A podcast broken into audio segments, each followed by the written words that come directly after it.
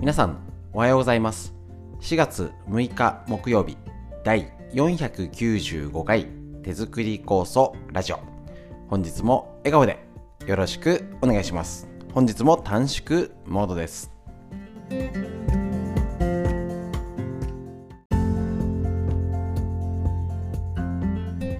こちら手作り酵素ラジオは埼玉県本庄市にあります芦沢治療院よりお届けしております。私の母親が手作り構想を始めて35年以上経ちまして、北海道帯広市にあります、十勝金星社河村文夫先生に長年ご指導をいただいておりまして、家族で構想のみ、治療院ということで構想の指導、勉強会、いろいろやっております。こちらのラジオではですね、えっ、ー、と、コロナ禍においてお届けをする方法の挑戦ということでね、始めたんですけれども、もう500回が目前。素晴らしいです。ありがとうございます。皆様のサポートのおかげでやっておりますので、耳から聞く方がなんか作業しながら、家事しながら、結構ながらで聞けるので大変好評いただいております。ただ今、えーと、短縮モードで、ちょっと脳とか東洋医学がすいません、お休みしちゃってますけども、フリーのお話一発撮りということでお届けしておりますので、えーと短い時間になりますけれども、少しでもですね、少し、え、情報交換ということで、お話できたらと思いますので、本日もよろしくお願いします。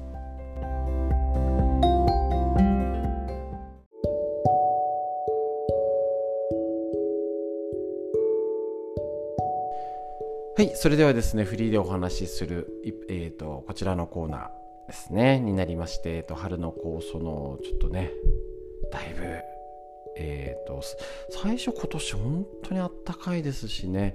3月中は結構朝凍っててっつって悲痛な塩原さんの連絡が来るなんてこともあったんですけど今年はなくですね、えー、やっぱあったかいあんだけあったかくなってなんか今頃変に冷たくないですか？朝とか。ねえだから本当になんか季節結構あの変にあったかくて早く申し込みなんてね電話来た方も意外と今ねあのー、どんどん暑くなるっていうよりはちょっと一回停滞して、まあ、また暑くなるとは思うんですけどやっぱね季節だから全部真夏になっちゃうわけじゃなくてねかえって前のあったかさ気持ち悪かったですけど最近一回ちょっとねあのー、3月後半から落ち着いてまたね暖かくなったりしていくと思うんですけどもこうやって季節が変わりいきなり春っていうよりはなんかあったかいね寒いねを繰り返してだんだん季節が変わっていきます。この移ろいゆく流れを感じる。とってもいいですね。でえっ、ー、と今日のお話がですね、えーと、手作り酵素の飲み方でえっ、ー、と前大変なコロナ前ですもんね。皆さんのあの秋の酵素の時に聞いたら「あの酵素どれぐらい飲んでますか?」って聞いた時に、えーと、1日1回という方が結構多かったんですよね。で、えーと、例えば今ね体調がちょっとおかしいなっていう時とか逆にチャンスなんですよ。なんか変にあぎっくり腰も多いしなんか頭がのぼせるだって晴れると車冷房ですよねもうね。だけどなんか家の中が涼しいんだかうすら寒いというか冬ほどだって気温は下がってないのになんか足元が冷えるあるあるみたいな。の時って体調崩しやすいですよね自律神経。でえっ、ー、と酵素を例えばまあ2回飲んでみるとか続けて飲んでみるとか量を多くしてみるとか試してみてください。実はですねこれ私自身の体験談なんですけれども何年前ですかね結構前なんですけど春の酵素の時ね、その時はあの塩原さんの酵素ですよなんて言ってねあの出して皆さん飲んでとか食事ワイワイしても楽しかったですね。さあちょっとすぐ食事がまで復活はどうかなってところになっております。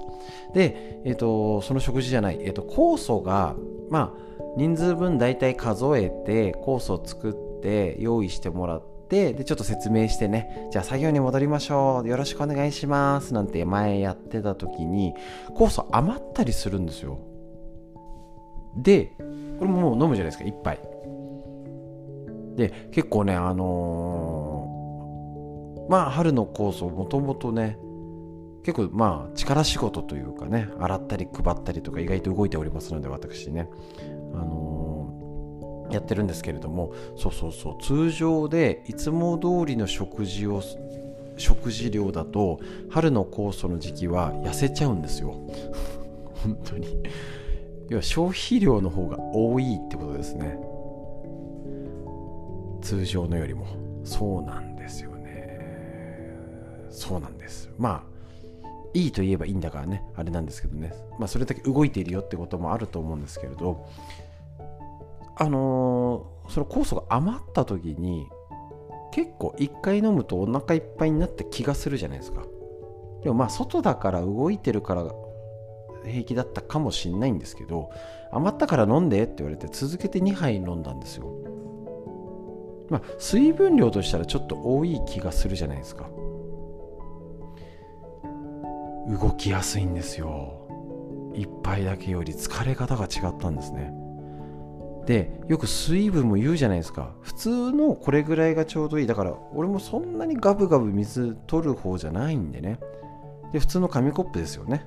その時出てるの。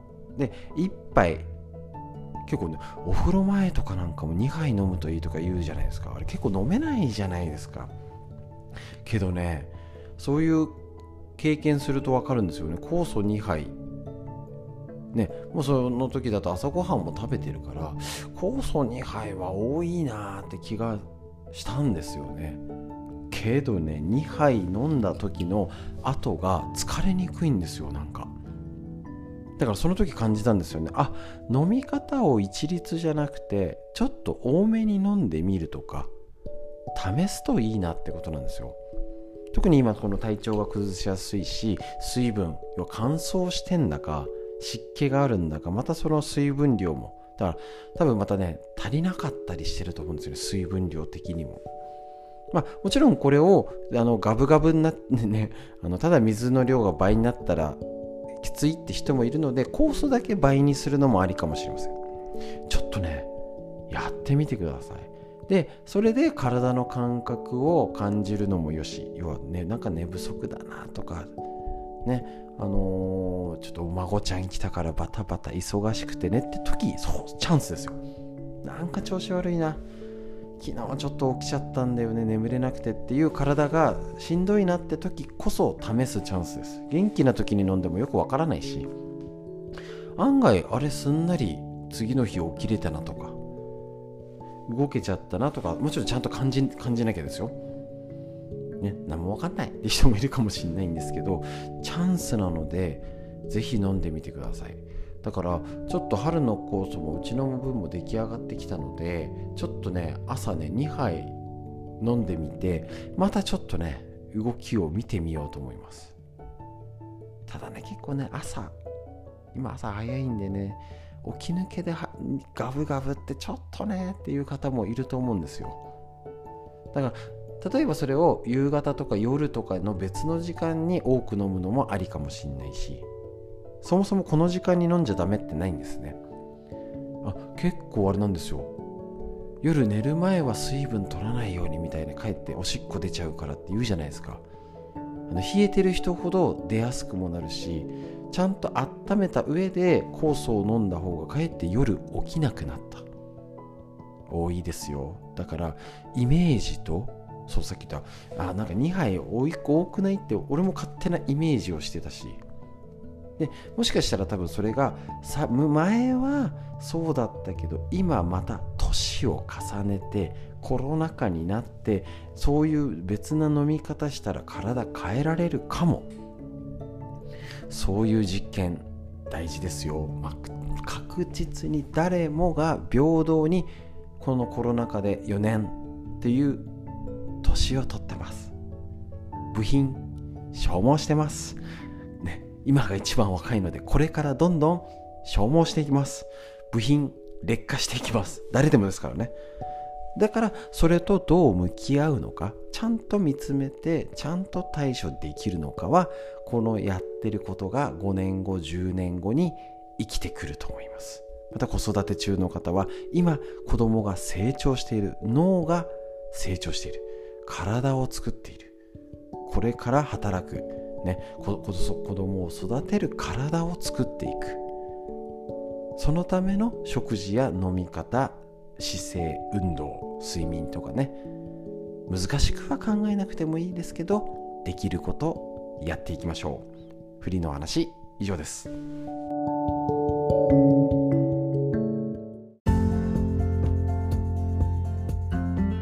ということで日々の季節の移ろいを感じながらしっかり息吸いましょう。吐いて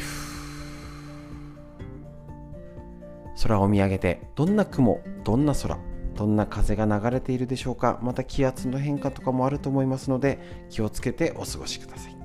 ことでもう一回息吸って吐いて素敵な一日が始まりました。皆さんにとってより良い一日になりますように。本日も最後までお聴きくださいましてありがとうございました。